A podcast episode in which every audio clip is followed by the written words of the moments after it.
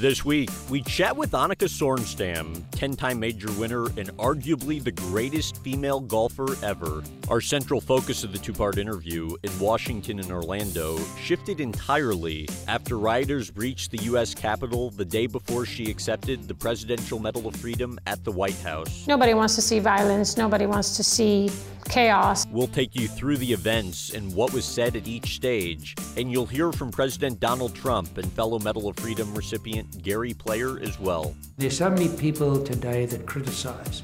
They criticize you because you have a splinter in your eye, and they have a log in theirs. After that, we'll get into other topics. Sorenstam reflects on breaking barriers on the course. You have to have the courage to try something, you know, don't be afraid. Her friendship with Tiger Woods.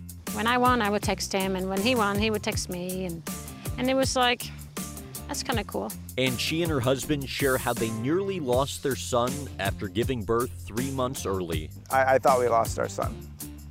Simple as that. Before we dive in, just a reminder your ratings and reviews help us out a ton, especially getting our episodes in front of more listeners. So, huge thanks for any help on that front. Without further ado, we start in Washington with never before heard snippets from the Presidential Medal of Freedom ceremony, exclusively heard here for the first time as I was the only media member allowed to attend. Here's former President Donald Trump at the mic.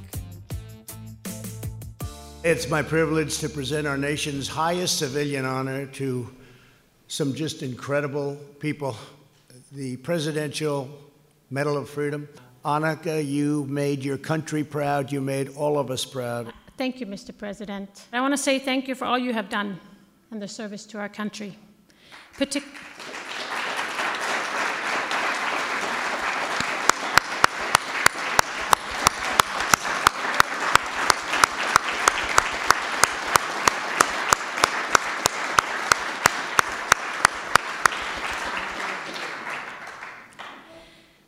particularly during the coronavirus crisis. I know it's been very tough and challenging, but many congratulations on rollout of the vaccine in warp speed. Gary Player, I know him well for a long time, right? A long time. And I just want to congratulate a friend of mine, a real friend of mine. He's just a great gentleman. He's a great man. Uh, Mr. President, I stand in this room with you, sir, and all these wonderful guests in this wonderful White House, which has helped change the world for the better.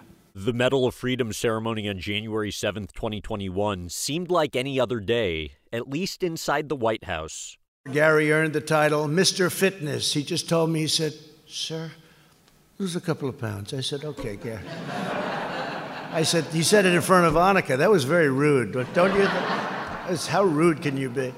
The afternoon prior, chaos reigned as rioters breached the U.S. Capitol, incited by remarks from President Trump, who repeated his false claims his failed 2020 reelection was stolen. We're going to walk down to the Capitol because you'll never take back our country with weakness. You have to show strength and you have to be strong.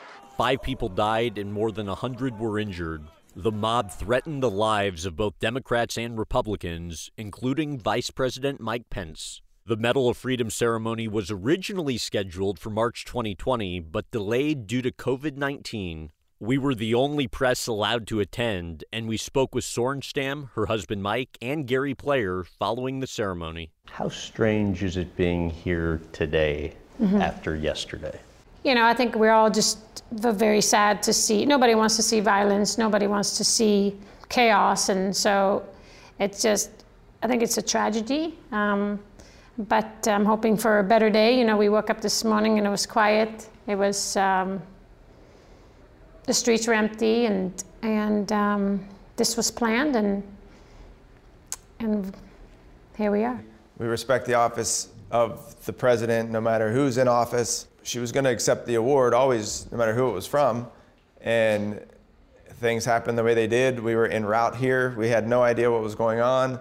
Um, we started corresponding, seeing some stuff, you know, on social media, and it was crazy. But I mean, everybody, our guests were already here. We were already en route, and it happened. It was a shame. It was an awful day in our history, and, and no one would say otherwise. Um, and I, I actually feel a little bit badly for her and Gary and, and, and Babe with the timing because it's not what they asked for.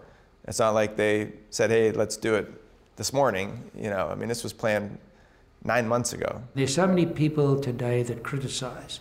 They criticize you because you have a splinter in your eye, and they have a log in theirs. So we're living in very strange times at the moment. But um, this is an honor bestowed upon me by the number one man in the world, the President of the United States. And sometimes it takes somebody who doesn't live here to appreciate this country more.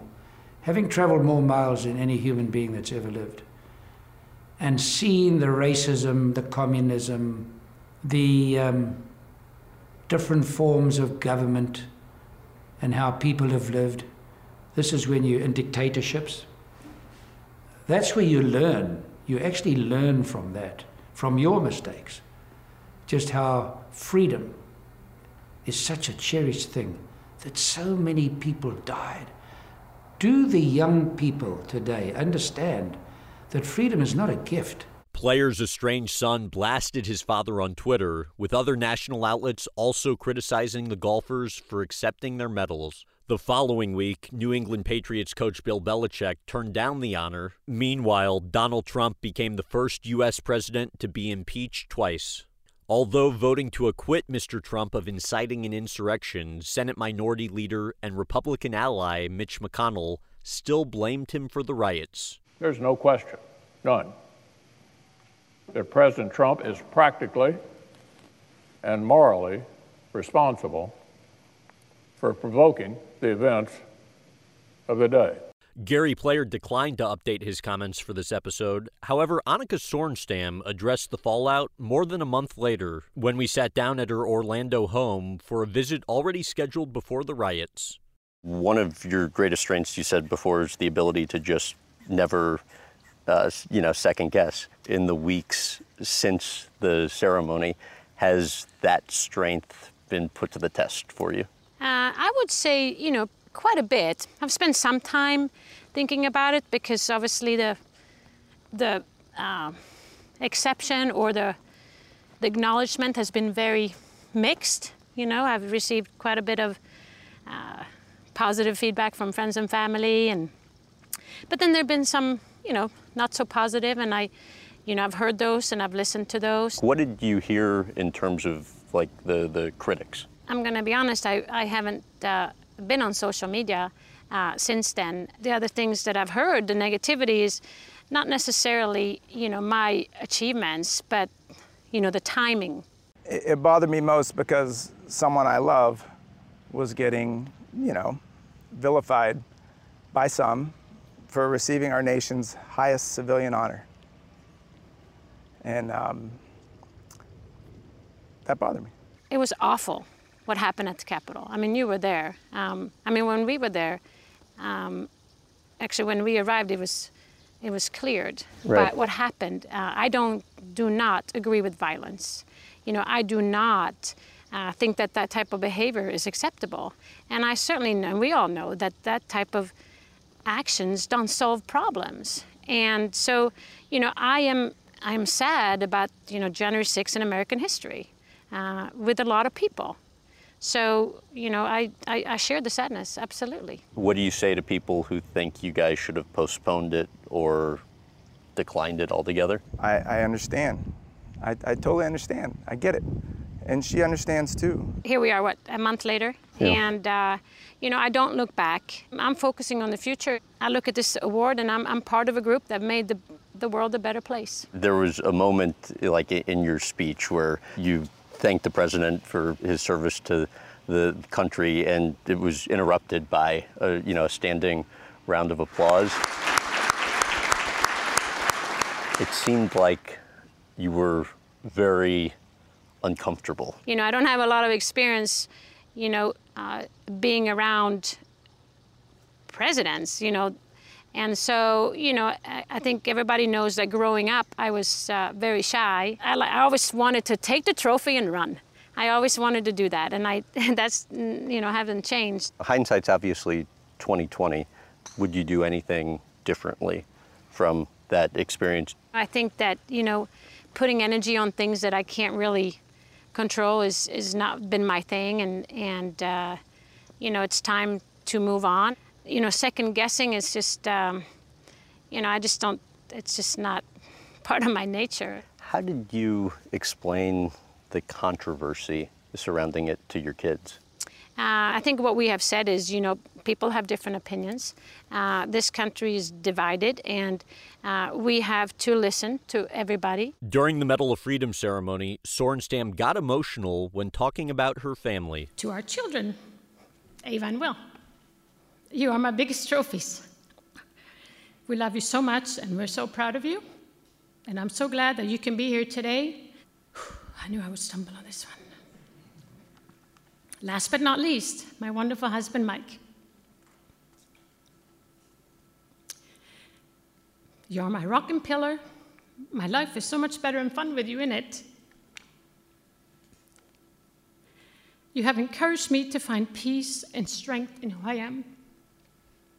You helped me to pursue my interest in work, and you're an amazing, loving dad. I think we make a great team, and it warms my heart to see you how proud you are, and I love you too. Let me assure you, this is the greatest honor I've ever received. But my dreams aren't complete here today. We will continue to inspire the next generation. That concludes the Medal of Freedom portion. We're now going to shift gears to the remainder of our sit down interview in Orlando, as teased at the top. Since we did the interview at her beautiful seven acre Florida property, what better place to start than discussing the recent renovations? This was the house that famed coach David Leadbetter, uh, you know, once uh, built, but I, I, don't think it's anything like the form it once was. What was involved with the renovation? Uh, well, I mean, he um, he was one of the first um, uh, people that moved into Lake Nona. I think he made the club famous because he brought his academy, he brought his teaching over here, and I think he was able to pick the lot that he wanted.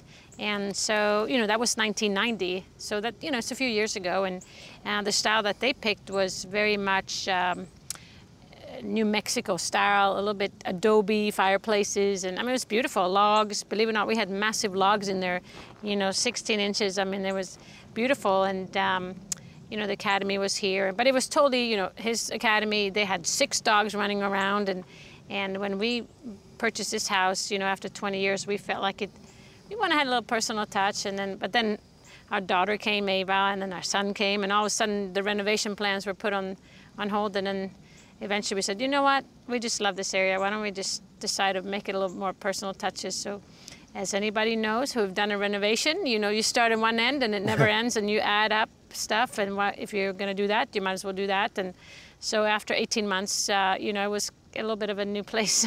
I, I, understand it started as uh, with the renovations as transitional and yeah. ended up becoming modern. Yeah, it became very modern. Um, it's funny. Maybe there's some uh, likeness to Sweden, the simplicity and you know clean lines and so forth. And you know, so yeah, we spend a lot of time on on the house, and now I got to work uh, on the yard a little bit more. I'm you know particular with the grass, and I'm sitting here and I feel like we got to work on the grass next. But as you know, it's just it's a lot of work, and when you are have when you have a full full time job and a full time mom, it's you know things get put on the side. when it's a never ending story, there's always something to do, right? Um, yeah. How about the feature that you added that you were most excited about? Um, you know, I think it's just highlights what we do. I mean, when we sit down, we said, you know, what, what's important to us, and you know, what are some of the rooms that we use the most? And you know, number one was the kitchen. Okay, so uh, I love to cook, so we just make sure that it was a very functional and welcoming and useful uh, kitchen. And then obviously, you know, the bedrooms.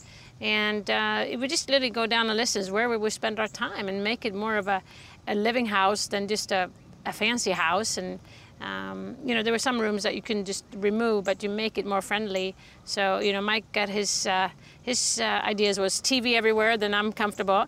And i want to have comfortable furniture to sit and welcoming and cozy. So we kind of put that together. But i think it's really a um, you know it's a you know we like to entertain but i should emphasize and say we used to because with covid obviously right. we're very cautious about that. But we love to entertain with friends and family. And so there's a lot of sliding doors to the outside because we love the outside. So you have indoors and outside, and and combine that with with dining and sitting, so forth. And then we do have a wine cellar that we're quite proud of, I think, because it's in the center of the house. It just lifts it up. It makes you well, it makes you thirsty, I guess, but it's a nice thing when you have friends coming. So, and then we have a nice gym because we use that every day. So it's a few things that we have spent time on and money for the things that we kind of our passions. I, I know in addition to you and Mike being married, mm-hmm. you uh, work closely together professionally with both uh, running the business, you share an office. Uh, mm-hmm. Uh, um, difficult though uh, co-design uh, process with the house or no? No, I think okay. we have very similar taste. I mean, I, I like to say we respect each other and um, you know, I'm, I'm sure he would. Uh, As he looks on. Yeah, I'm sure he would say that he probably agreed a little bit more uh, towards, you know, towards what I like, and I appreciate that. But you know, I would try to, you know, what's important to you, what's important, and then. Uh, but I, I, think the way I look at things is I like to think more about the future. What are we going to use and what's important? I think he's more of, okay, this is what I use now. So we're trying to find a a happy compromise where you know let's think about the kids when they're i know they're eight now but we're going to blink and they're going to be 10 and then teenagers so so because i said i'm not going through this process again it's once is enough you go from uh, playing full-time to pretty much transitioning full-time into business mm-hmm. how about the biggest challenge associated with doing that when i stopped playing was in 2008 and things were great you know and then all of a sudden when i stopped it was like economic crash. At that time, I'd been number one in the world. You know, I was feeling very confident in my game. I felt very confident in the things that we were doing. It was designing golf courses. You know, we had a golf academy. It was a foundation. At the time, we had a high-end wine, clothing, and a few things. And it was just, you got this, you know, crash, and it was like nobody was going anywhere. Nobody was purchasing anything. You know, you just kind of have to adjust, and you have to you know, move forward and think, okay, what do I do here? I mean, it's like playing golf on a rainy day, and you know, you just can't walk off the golf course, right? And, but there's a lot of things that golf has taught me. I mean, certainly the patience and uh, determination and and you know being focused and a lot of those things I'm very grateful for that I was able to use in you know in the building of the Annika brand. Tiger Woods told me this once time too is you know you uh, you know do less uh, to get more. I mean that was his thing and I felt like I do a lot for less, and that's kind of how I summarized it. But it was just looking at your time and say you know what what's important to you, what do you enjoy doing, and I'm not just talking about uh, you know money. It's it's more about the reward, the satisfaction, the enjoyment, the right. things that you do in life, and then taking one step at a time. And, you know, first I had this, you know, grand plan of this and uh, and then you realize well maybe okay the, grand plan is over here but let's start with the small plans. You know how do you get there? And you're getting uh, satisfaction and enjoyment and results in a shorter period of time. So i think that just kept the energy going and people was more excited about saying hey we're making progress. You know we're not all the way there but hey step by step. Long-term goals on your guys' end with the business would be what? We want to, I could see maybe get into the, back into the wine space at some point or a, a drink, sparkling drink or something, maybe something in areas of cooking, any of our passions. But we're really focused on the foundation now and, and providing opportunities for junior girls around the world. We'd like to expand foundation events, um, maybe add a few in the future, maybe United Arab Emirates over there somewhere. We've talked to um, Abu Dhabi a little bit, and just we want to get the whole world covered. I mean, today we have over 600 uh, girls every year that participate in our events. We have seven global tournaments. So, you know, fast forward, you know, five years from now, you know, we'd like to say that we have, you know, 1,000 girls, 1,200 girls, 1,500 girls. So we can increase by that and the different initiatives that we do. And we can talk about girls that have played in our events uh, that are now professionals. And as far as, you know, designing golf courses, you know, I, I like to be able to do more of that. I like to share, you know, the passion that I have for that around the world and kind of spread it out and not just be, you know, in Asia. A lot of it has been in Asia. Uh, you know, be able to do it, you know, globally. So uh, it's uh, every entity has its own goal, and but it's, you know, it's to me, it's more about the experiences that we provide. You know, I love working with these young girls and be able to see them and see how they grow and and uh, just kind of watch them mature. It's been really fun for me. What's the most satisfying part of that? I think be able to share my experiences, be able to share my knowledge and, and help them along the way, you know, where they might be at a crossroad or they feel maybe down on their game and feel like, well, I'm not getting anywhere, what can I do? So to, to lift their spirit, you know, to help them uh, move on their journey and fulfill their dreams, I think it's just, um, you can't really put a, a price tag on that because it's just it warms my heart to see them to go there, you know, talk real stuff and talk seriously. So I think one of the stories that touches my heart um, the most is we had a young lady from South Africa. We invited her to play an Annika Invitational, and she um, she played really well that week. And we had over 30 coaches, college coaches, to watch, and she ended up losing in a in a playoff, but she walked away with a bigger smile because she was she got a, a, scholarship. I remember telling Mike, I said, "This is why we do this, you know, for these young girls to get this opportunity to be able to come to this great country and, and live your dream, which is kind of really what I'm doing." How do they view her? I think she inspires them. I think they view her as an idol. She's reinventing herself to, to the young generation through our foundation, and they see that and they appreciate that. This logo, nobody would have known 10 years ago, but these girls know that, and I love it. When events start out, the new girls that maybe hadn't played one of our events before, they're very quiet and they just kind of stare at her. And they're shy and they don't ask questions. And literally at the end of the week, it's selfie arm around, you know, swarming her, videos and everything, and it's it's really cool to see. How did the idea for the invitationals come about in the first place?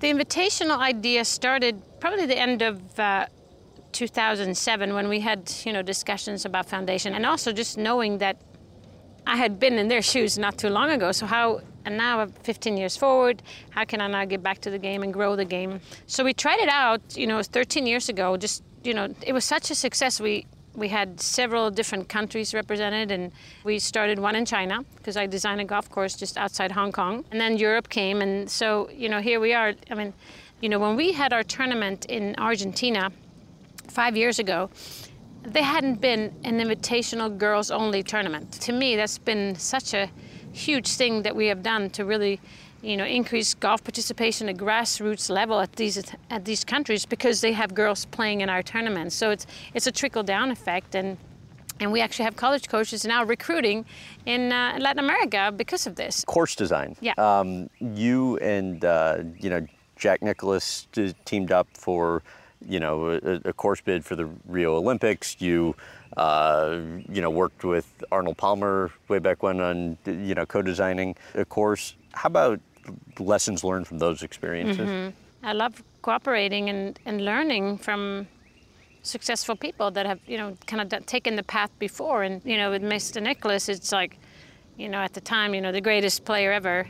It was just, you know, I felt like, where do I belong here? And, you know, I'm this really? young girl. Yeah, I mean, I've had won some majors, but still, I mean, Jack is Jack. And, and, um, but I remember, you know, just sitting down and talking and, and just listening. I mean, I was in a listening mode, and um, and then he would say, "What do you think, Annika?"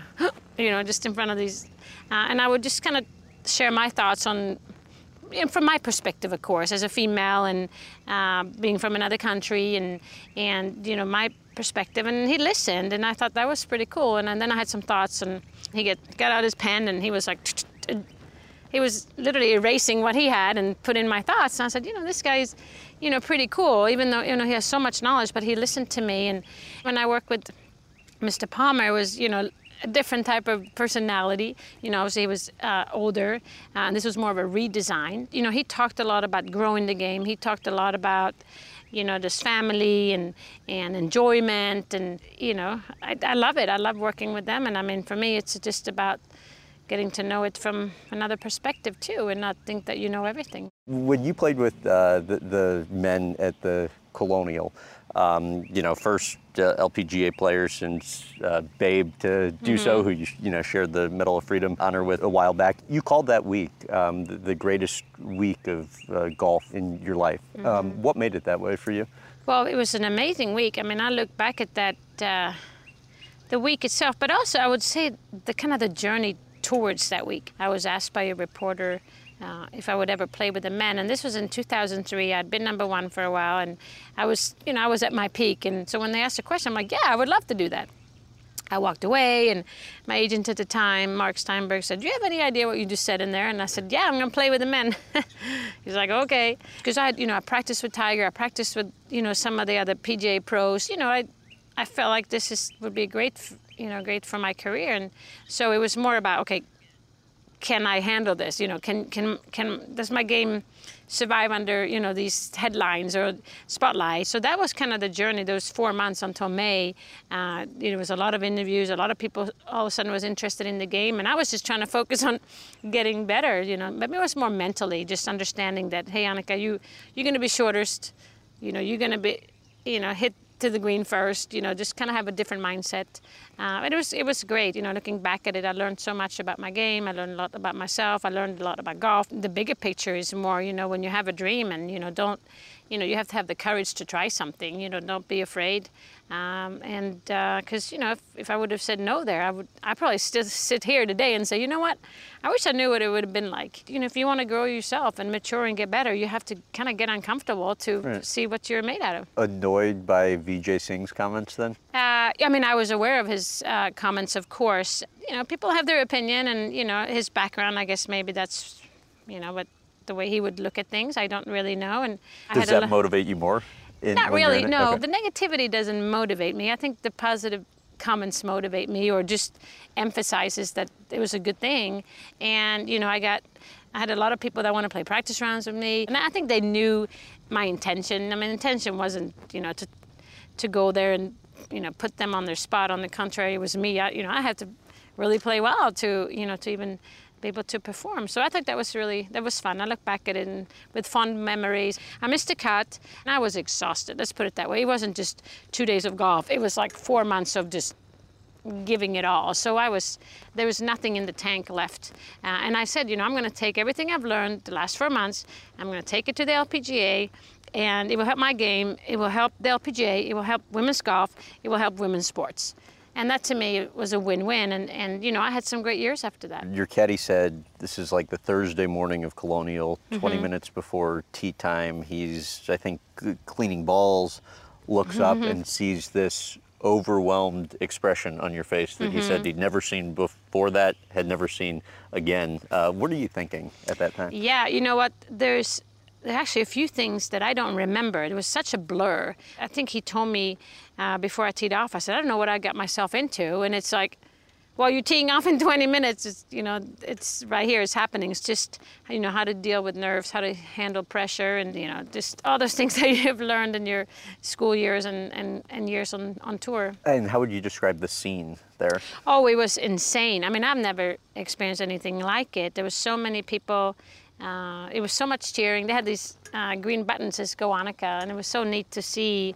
There was a lot of girls, young girls, a lot of women, uh, a lot of men too. I mean, there were people climbing in trees because there were not um, room for them to see. It was kind of the, the world stopped at a moment, and and I was trying to breathe and stick to my routine, and then yeah, then when I finally was my turn, it was like, okay, Annika, you've hit a lot of these shots. Just trust yourself. And then when I hit it and I saw it go in the direction I had hoped, it was like kind of relief, and off we went. Tiger, when yes. both of you guys were at the height of your game, um, in what ways, if any, would you help one another? I would say that just you know understanding what it's like to, to be at the top, and you know what it takes, the sacrifices you make, and uh, just somebody to talk to that kind of can relate to that. Because um, I mean that's the thing. A lot of people, you know, you win a major and they think, oh, you're happy, you're done.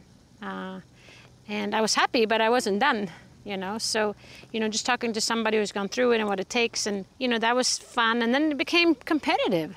I mean, it's when I won, I would text him, and when he won, he would text me, and and it was like, that's kind of cool. What impressed you about his ability? Well, he's amazing. Um, a few things I found: his concentration level, focus you know, disciplined uh, in certain areas. Uh, he would ask me questions, and I'd be like, "Well, I, I, I, thought you knew that," but he would ask. So he's very inquisitive about getting better. When I practiced him, he was very much into Navy SEALs, and you know, he pushed himself very hard. He wanted to be, you know, this um, super athlete. He loved that.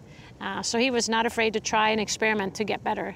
Uh, but the focus, the ability to focus, was to me was something I haven't seen before. What was the moment for you where you realized you were ready to move on? Yeah, I think it was between 07 and 08, uh, the winter time, when you know I would always take some some weeks off, and I was I would always you know recharge my batteries.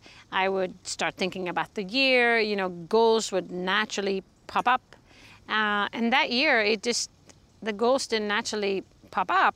And that's when I realized that it's, I felt like I've achieved everything I wanted. And, you know, the commitment that you have, the discipline that it takes, wasn't as strong anymore because it wasn't, I wasn't hungry to necessarily win another tournament. Uh, Mike and I, we were going to get married and we have talked about family. I mean, I was, you know, I was at that time, you know, 30, 36, 37, and, you know, the body clock is starting, you know, to you know, to take and you, you know, you got to think about the future. Looking back, I was lucky to be able to have this conversation with myself because a lot of athletes, unfortunately, you know, they get injured or they have to stop for maybe reasons they don't want to. So I feel that that's something I have a peace of mind of, knowing that, you know, I did it on my terms as far as, you know, I just didn't want to do it anymore. So, and then, you know, the, the passion for, for business started to grow, the passion for my clothing line, for designing courses, for, you know, for the foundation. And I just saw these opportunities and it was more exciting. And a lot of people was like, well, why don't you just play a little? Why don't you? Do? I said, there's no such thing as a little. I do either zero or I do it 150%. I'm still competitive. You know, I'm still, you know, hardworking. I'm still dedicated those feelings don't go away. It's just, you know, you kind of channel them into different things. And, you know, in my case, it's a new adventure, a new chapter in my life, and it's okay to put your energy and, you know, skills somewhere else. What made you decide to play in the LPGA event? Uh, well, I mean, I think the biggest thing is it's right here. I mean, we're literally talking 30 yards, you know, to my right. Uh, I, mm, you know, we, we live here. This is where you know, I spent the last 20 years, uh, you know, got married at the country club. Uh, you know, Ava and Will were born here. You know, this is this is our life. This is our community. This is, I mean, I'm one of the long-standing pros that've been here. So now I'm, I'm I've turned 50. Uh, I'm thinking about playing in the U.S. Women's Senior Open, and uh, you know, I realized that it's not just you know get back on the bike like you would think it is. So uh, this was a last minute decision, no doubt, because you know I didn't really plan this other than I was planning on playing in the summer in the event, and I said I need reps. This is perfect. I can roll out of bed. Uh, the kids wanted me to play. Mike wanted me to play, and the neighbors and the members. You know, I'd be out there. Are you getting ready? Are you playing? I said, well, I, I don't know. Come on, you know we. So it was like a, a combination of things. Likelihood you ever see her playing competitively regularly? I, I really doubt that. Um, I don't think that'll happen. I mean, you never know. I, if you asked me two years ago if she'd play another one, I would have said no. What the do you fact, think changed? Um, literally, that it, that it moved it into our backyard. Um, that made all the difference. If it was, I'm talking down the street, I don't think she would have played. She can't be sitting in our office watching people go by and and not be a part of it, I think. I know with your new position, it creates some scheduling challenges in yeah. terms of playing in the Women's Senior Open this summer. How do you mm-hmm. think that all unfolds? Yeah, that'll be interesting to see. So, you know, being the president of the International Golf Federation, you know, uh, the biggest uh, responsibility they have is, you know, it's the Olympics. And, uh, and that happens to be literally exactly the same week as you know some of the scheduling. So my friends at IGF and the people that I work with, they're giving me the thumbs up. They they love having a they call it an active active playing president. They like you know me for to be out there, and so we'll just see what happens in the logistics and so forth. You know, if we don't support these events, they will go away. So I feel a little bit you know responsible to support these events too. So yeah, it's been a little. Um, schedule challenge, I would say, but trying to just do what the right thing is. Any chance the Olympics don't happen, in your opinion? Um, you know, as of now, they're moving forward. Right. Um, you know, but as, as probably everybody can understand, you know, COVID is a such a huge part of this. Uh, you know, the safety of the athletes, the safety of the officials, and uh, you know everybody involved is so important. So uh, all I can say is I'm glad I'm not part of the IOC committee that's putting this playbook together because it's probably a puzzle of millions and millions pieces that, and some of them are invisible, if you know what I mean. So it's uh, it's going to be interesting to see if they pull it off. And what do your new duties entail with the position? Well, I mean it's. I, right now, I'm just in orientation mode. I'm okay. trying to learn a lot about IOC. I'm trying to learn a lot about golf and, and its positions and, and the purpose and how we can you know continue to grow the game of golf. Uh, but it's it's a very uh, it's an interesting organization, the IOC and all that. It's like a big spider web, and I'm sure you can imagine it's been you know very political and it's very international and it's very uh, it's a complicated thing but it's i find it very fascinating i've always been interested in the olympics and as a young girl i I, I thought it would be cool to represent your country. At the time, I played tennis, um, and uh, you know at that time they didn't have golf. So, uh, and then when they did golf, then I was too old. So, but now I can somehow be part of it a little bit more and uh, and be able to make sure that golf is represented in the right way. What did uh, going through the divorce teach you about what you were looking for in a partner? Um, well, I think uh, I think going through such a you know horrible time. I know you know many people unfortunately goes through it, but I think number one is first it was like you look at yourself and you go, what's wrong with me? Uh, especially because at this time I was number one in the world. I played at the Colonial, had a book to come out. I mean, it was a lot of positive things, but right. just on my personal side, it was just it was turmoil and it was just very complicated. And then once you get over the blaming thing, it's like, okay, well, you know, I can. I'm sure I can improve. I think the best advice I got from somebody is, you know, it's like you know, you go into a dance with somebody, um, and if that person doesn't want to dance, it's going to be very difficult. And I realized that uh, I didn't have anybody to dance with, and this was my life. You know, if you're to uh, live with somebody, they, they need to be part of it. I felt like being on the golf course, I was in control on the golf course. Like, I was in control what club to hit, where to hit it. My golf ball listened, but my partner didn't listen. So it was like, I'm in control here. That's probably why I played well. Is I was excited to be on the golf course because uh, it was going my way, and um, so I was able to shut that part off. As a matter of fact, I wanted to be more on the golf course because I was I was I was in a happy place there. I was talking to uh, Mike the other day, and he said uh, he knew right away that you were the one. How about for you?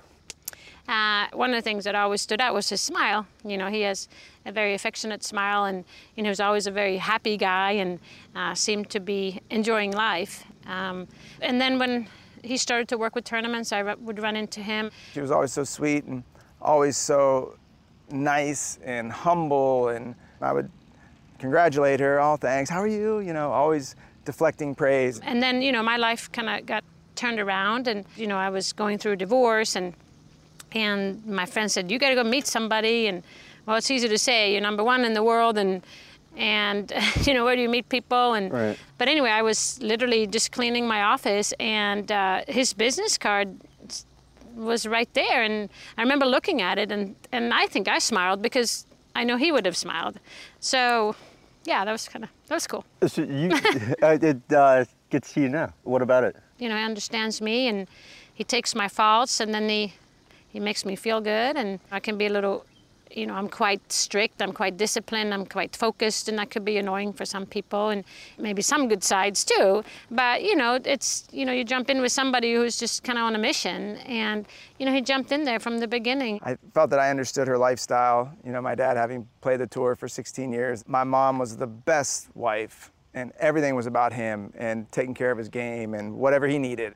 I've kind of felt I had that in me. Um, to understand and support her and give her what she needed. And you kind of picked him up too, right? With I sending did, the first yeah. email. You know, the business card showed up. I reached out, you know, I sent him an email, and I guess I ended up in, in his spam box. I had time to actually look through my spam, and I like would delete the whole page, and but then I saw one that said, "Hey, Mike, hope you're well. Um, if this is still your email address, you know, I'd love to say hi or something like that. All the best, Annika Sorenstam." And I was like, thought it was a buddy busting my chops. Like, why would she email me? You throw out your fishing rod, and if you get a bite, great. If you don't get a bite, you get another hook. so, uh, and he bit. It just so happens you're with your colleague who then gets a call right. from her. She was hitting balls here at Lake Nona, driving it badly, which doesn't often happen, slammed her driver on the ground, which doesn't happen, and the little Callaway Chevron V broke off, which doesn't happen. And she called Barry to see if that was going to affect the swing weight he handed me the phone. I asked her to dinner. You know, it was a, a, slow process, and I really didn't know at the time what, you know, my mental status. I wasn't lonely or anything, but you know, it's fun to have company and so forth. So we just literally just started to chat. She was going through a rough time, and then I was patient and and you know didn't make any moves or anything. I was just the nice, like the neighbor, you know. Mike says uh, you probably thought something was wrong with him because of how long it took him to kiss you for the first oh, time. Oh, I don't. Yeah, I, looked at him and I respected his. Uh, you know, just taking the time and and real, and I, I think I realized at that time, you know, he's, this is for the long term. How did he propose? I was having just the most quiet day in the office, literally sitting in my PJs or my robe and just not having anything on the agenda. The day I proposed, Um, I was going to do it. We were going to go to Monaco after the Solheim Cup. I just thought James Bond at the casino, you know, I'll wear my suit and it'll be great. And the dress she talked about. And that day she said literally three or four times, Oh, I love this. I love being home. I love having nothing to do. This is so great, so relaxing. And I was like, What's better than that? You know, so he went down and he, he did it the proper way or the real way or whatever you want to say, the traditional way. And That was a split second decision I went on in, your end. I went right in the bedroom and I got in my sock drawer and I got the ring and I stuck it in my pocket and I was like in my shorts and t-shirt, you know, to work out and just thought this is so not romantic. and uh, but I did it and thankfully she said yes. I was like, what? You know, I was like, now here, you know, you always think it's going to be fancy and, and a dress and a beautiful dinner and music and champagne and, uh, but no, it was just, it was just us. So my mom told me the best advice ever that every relationship has a king and every relationship has a queen. Sometimes the king's the queen, sometimes the queen's the king. And you know, it made immediate sense that she is the king in our relationship. I, I totally get that. I embrace that. I respect that. I'm the luckiest guy in the world. People bust my chops, call me Mr. Sorenstam. And I laugh and I'm like, it's Mr. Annika. You know, we don't use Sorenstam. We try to do the Annika brand. So call me Mr. Annika. You know, I'm, I'm proud of it and I love it. You share uh, an office together here at the house. What's that working dynamic like? You know, it, it's very good. I'll say we, we get along well. We respect each other, and we think a lot alike. It's not like we're sitting there, you know, eight hours together. Um, we take turns taking both kids to school, and then we come out. Usually, I'll go straight to the office. She'll work out or do something or go practice. Although, what happens when she goes out putting? she needs a break. You were surprised to learn this. Yeah, yeah. It was a. She did a podcast, and she said, "Yeah, I feel like if I just need a break, I'll just go practice." And I was like, "Oh, that's why you're practicing all the time." Your uh, second kid, Will, you know, 2011. I think you're early in your third trimester. You wake Mike up in the middle of the night, and if you don't Yeah. mind, take the yeah, story I mean, there. it, it was right here at this house. You know, the first 26 weeks of the pregnancy was, well, we thought anyway, was normal. You know, I just remember having to go to the bathroom, which you know, are not unusual when you're pregnant, and and I lay down and I'm like, I gotta go again. I mean, that's weird. And so I turned on the light, and it was like my white sheets were like just red, and so I freaked out, and I, you know, ran to Mike, and he was running around like a chicken with no head, you know, like I'm like, calm down, we need to have a plan, you know, like what are we gonna do? I mean, we were out of the door in five minutes, and you know, Mike kept asking me, how do you feel? How do you feel? Do you feel him? Like, because we knew it was a boy. I said, I don't feel anything, just drive, and he had the pedal, you know, all the way. I thought we lost our son. Simple as that. W- why? Because of the way she bled and everything, I figured it can't be anything good. he dropped me off at the emergency. I mean, it's two in the morning, so it's a little quiet. And I remember running in and I, said- I like, I need help, I need help. And they're like, calm down, lady, calm down, lady. And I said, I'm not calming down.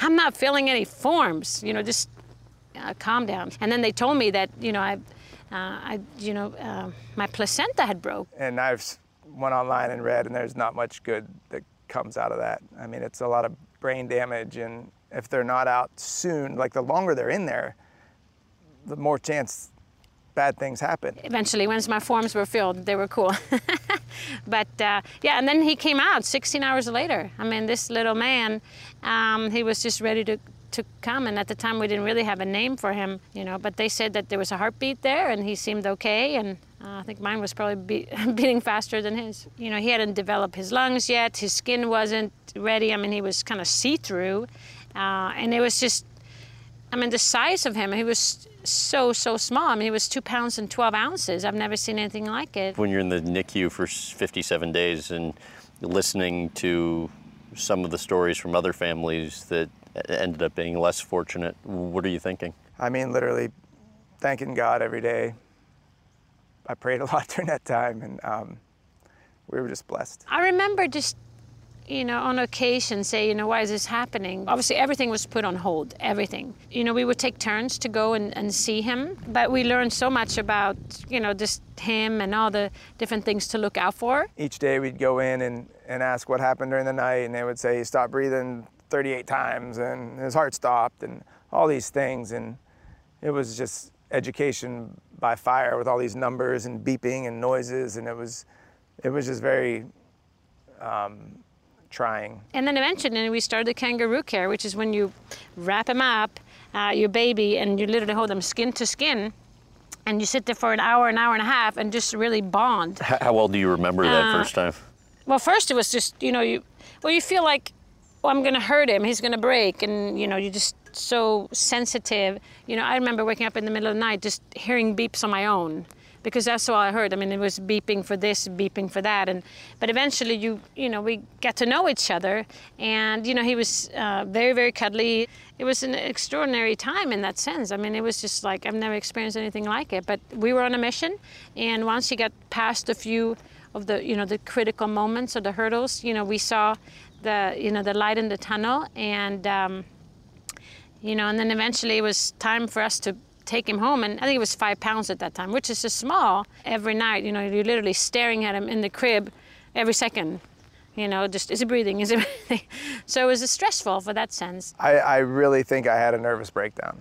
Um, it was in the middle of all this, uh, maybe maybe two weeks after Will was born, and um, and I woke up. It was just like I said, weird, surreal times. And and I woke up and my both feet were turned like this, cramped, and and they were going numb. And I was like, what in the world? I had to get bit by a spider or something. My mind was obviously playing tricks on me because I was fine, and. Um, and I'll never forget a, a dear doctor friend who has since passed. He said, Mike, you need to pull your pants down and take a slide on the ice. chill out. And, and he was right. And so from that point on, I try to chill out. Explain why he's not named Nicholas Alexander. Yeah, so you know, every parent probably has names lined up, and then when this happened, you know, I remember laying there in this bed, and and I looked at Mike. I said, you know, this is we need to name him Will. When we knew that he it was touch and go and he may not make it, we knew that he needed the will to live. So we made it William Nicholas. How did that, like, who brought that up? Um, I, I think it was Annika's idea, and we'll call him Will. Um, he needed the willpower, and he has it. You come from, you know, a competitive family, but it wasn't just golf that, Mm-hmm. you know, you were strong and you were skilled. Uh, tennis player, I think you're ranked 12th in the Stockholm Juniors at some Maybe point. was- was- some point yeah, in it was some time ago. Uh, yeah. How did uh, opponents exploit your backhand? Well, I mean, that's the thing with tennis. If you ever played that type of sport, is you know you're trying to figure out your your opponent's weaknesses, and it was very obvious that my backhand wasn't strong enough. So I literally was playing, you know, way out here on the left side, and had to run all the way to the right and keep hitting forehands, and they kept pounding on the left side, and and uh, you know it didn't work when you start to play some seeded players. You know, they get the hang of it quickly. I think you were kind of burnt out of tennis by 16. Mm-hmm. Uh, you initially thought golf was too slow a sport and for old people. But interestingly, your sister said the two of you kind of both came to the same conclusion that golf was a sport to pursue because, at least in part, you could practice singularly. Uh, Yeah. How true is that? Yeah, yeah, oh, I would say absolutely true. In golf, is you know you play against yourself, so you you can play to your to your strength. You can always practice on your own. You didn't need a, a, a partner. In tennis, I always felt like I needed somebody, and I wanted somebody better because you know to hit shots and improve, you need the challenge. If somebody can't hit it over the net, it's it just doesn't do you anything. But in golf, I can go out there, I can chip when I wanted, bunker shots when I hit it. I can go and just kind of play. And we would spend the whole summers on the golf course. We would pick up golf balls in the evening to earn some money. I would work a little bit in the pro shop to earn some money, and then we'll swim in the lakes for you know to cool off, but also to find golf balls. And and you know we would we don't have alligators in, in Sweden, so you don't have to worry. But um, I never forget that's kind of how it how it turned out. Your mom played golf when you know she was pregnant with you. Uh, your dad was an accomplished uh, handball player. How competitive was the family? We're very competitive. Yeah, I mean, we would, um, other than the sports that you mentioned, we played a lot of cards. We played uh, Yahtzee. We played a lot of chess. Cards would fly. Chess pieces would fly.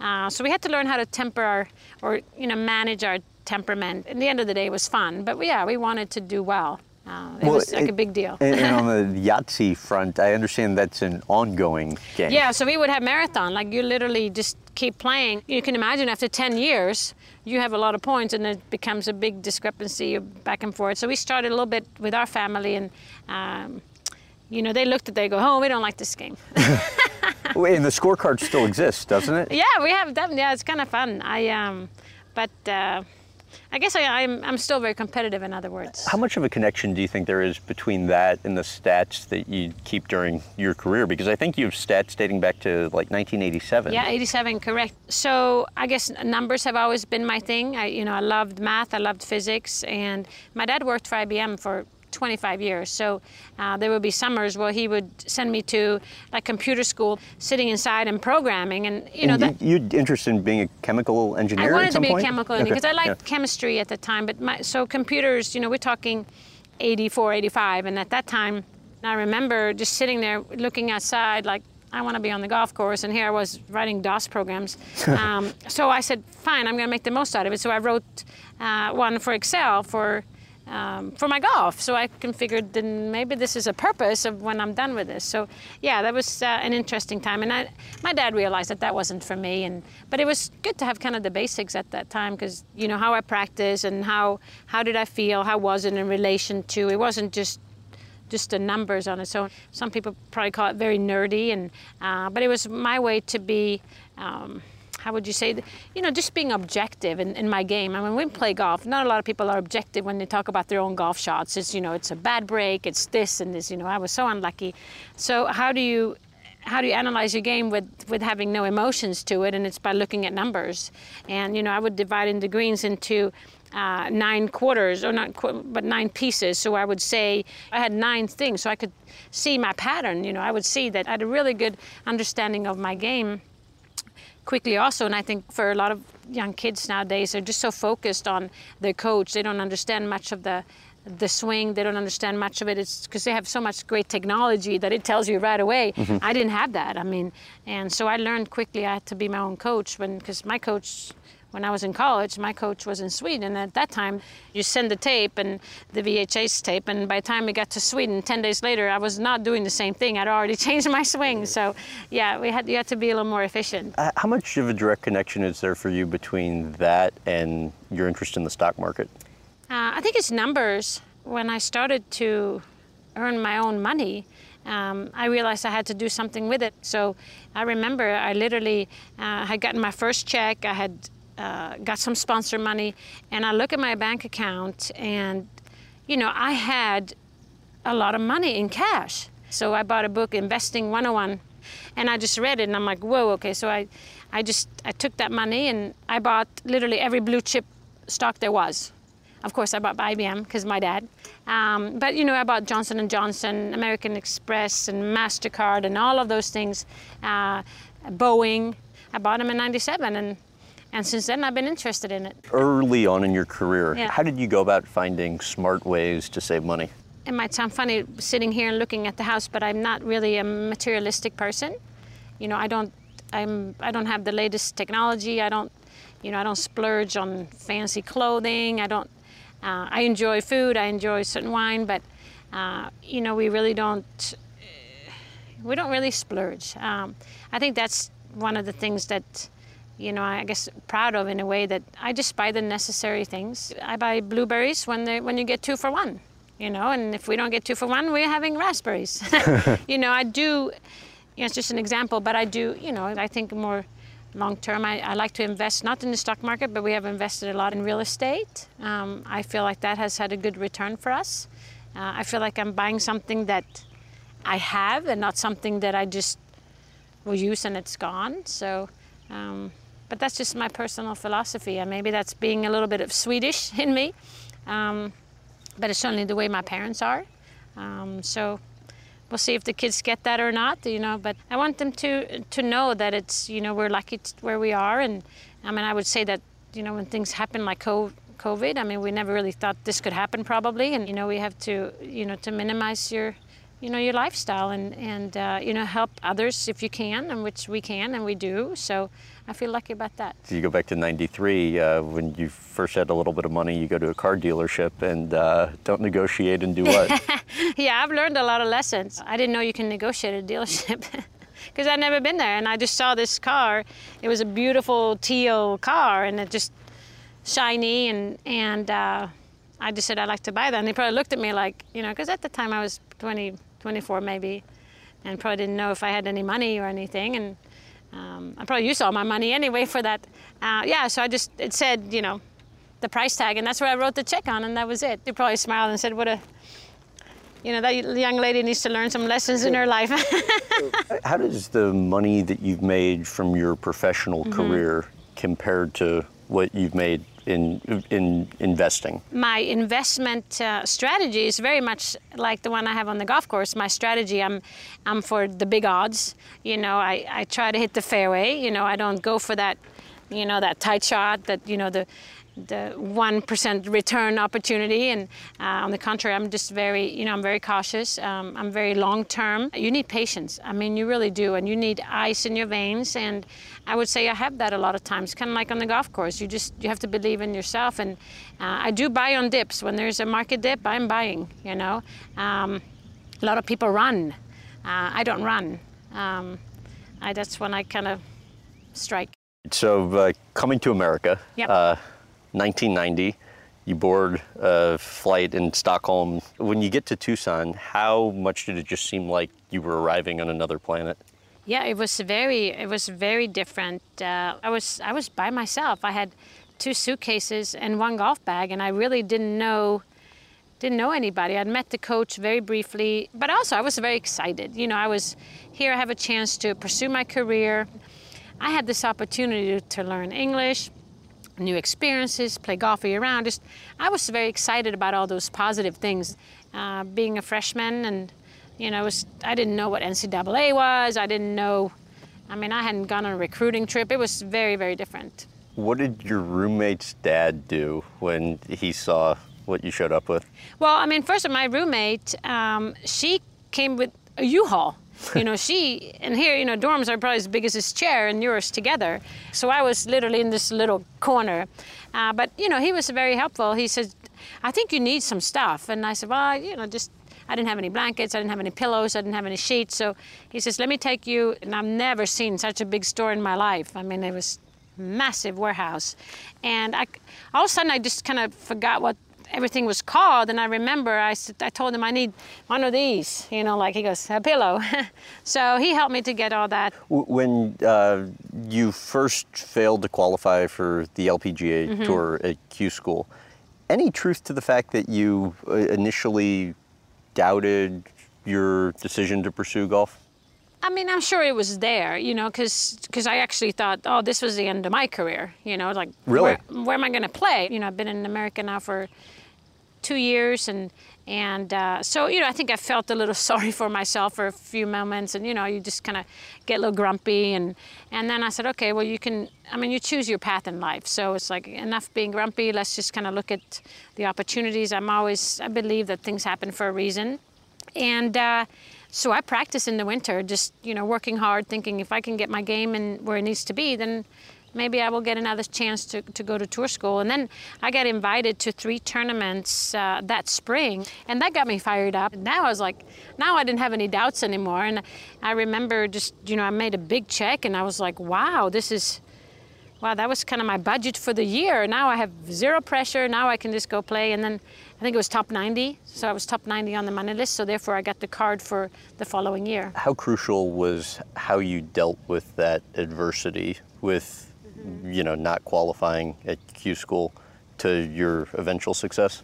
Yeah, I think a lot of people are surprised to hear that. First of all, that I didn't, I didn't get my card right away. You know, because I was, I had won NCAA as a freshman. I finished second the following year, and I had won, I think, seven college tournaments. So you think this is a lock, right? You know, but it, but it's not. I mean, it's very competitive, and and uh, it's it's important to share that story because I mean, I think we all have our ups and downs, and but I think it's the way you approach it, your attitude, and and what you do with your situation.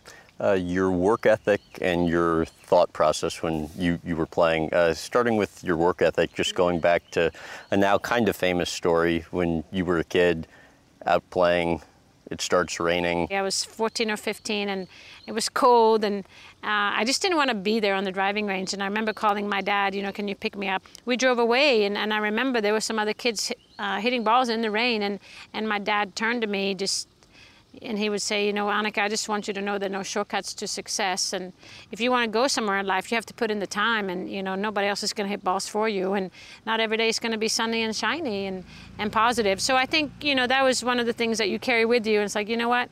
Here I'm dreaming big about being something. And then I'm just the one to put in the work. It's like, that doesn't go together. When you were on tour, you generally avoided socializing with other players. Mm-hmm. Why?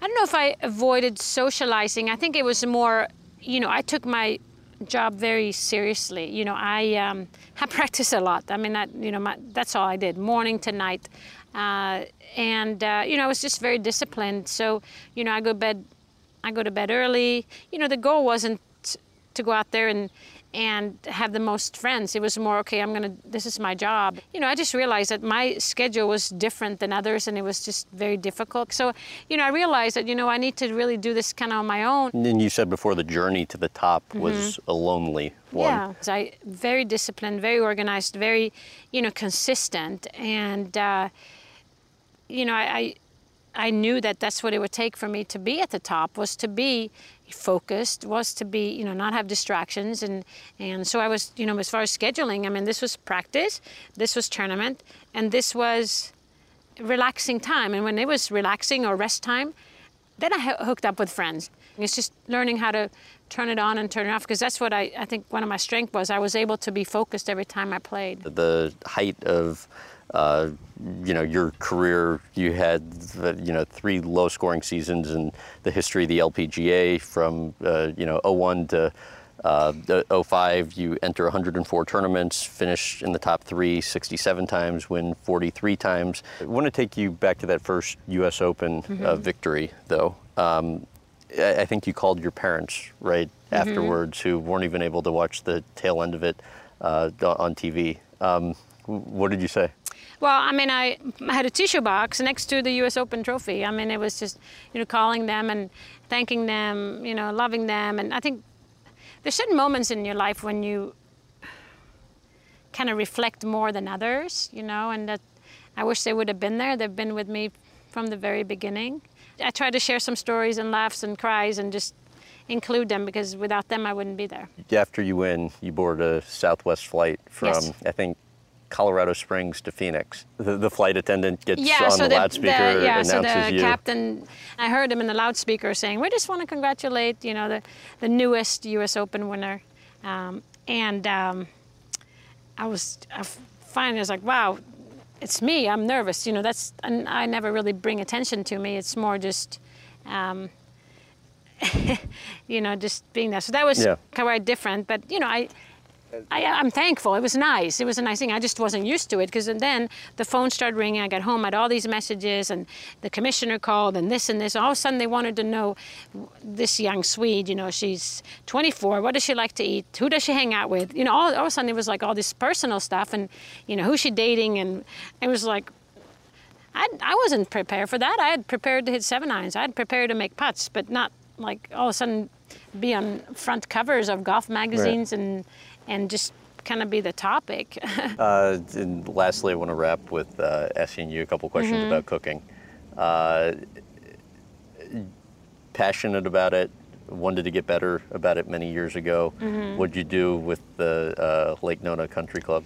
Yeah, so I um, my off season I wanted to do something a little different, and I, as you said, I like to cook. So I asked them if I could help them a few days a week. So yeah, so I, I got a, a job uh, Thursday, Friday, Saturday at the at the kitchen here, Lake Nona, and uh, it was from four to ten, and it was just I wanted to learn. So my idea was learn a little about you know the salad department, the dessert department, you know the prep department, and then kind of you know the saute and the grilling department, and that is sushi area too. So I just wanted to learn, and it, it was really fun, but it was difficult. Um, you know, for you stand on your feet constantly, and you know just the preparation, the timing on everything, and And you know, I realized you have to have passion, which I guess I do in golf, so uh, and the commitment. Uh, but I never forget we had a, a steak night at the club, and and of course people want steak, but not everybody eats steak. Some people eat chicken and, and seafood. And I remember some guest or member was really upset about not getting and i remember i walked out there because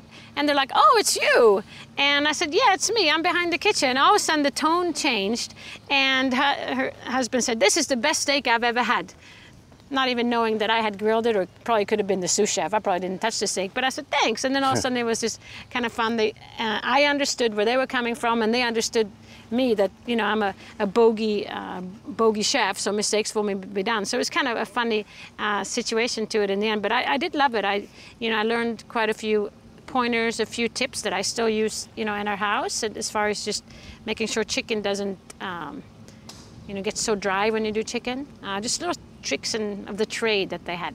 Oh, is it true your kids have never had McDonald's? They haven't with us, no. Uh, I think Grandma gave them a, like an orange juice one time from there, but uh, no, we're not fast food. Um, we don't eat fast food at all. Um, I try to be healthy, you know. It doesn't mean I, I, I have before. In college, I was cheap, you know, and you needed to eat, and I did a little bit on the tour once in a while for convenience, but since we have kids now, I try to just uh, moderation. Yeah, we have a word in Swedish called lagom. Lagom means you know not too much, not too little, just average or whatever you call it, down the middle. So we try to be lagom. So yeah, they have sweets and they have this and this, but we try to stay away from some of the, the you know, not so good stuff. Thank you very much. Yeah, you're welcome. Sorenstam also gave us a tour of her seven acre property and let us tag along for a family game of pickleball, both of which you can view on our YouTube channel. Just go to youtube.com slash Graham Bensinger. Also make sure to subscribe and leave a five star review. It really does help us out a ton. Thanks so much for listening.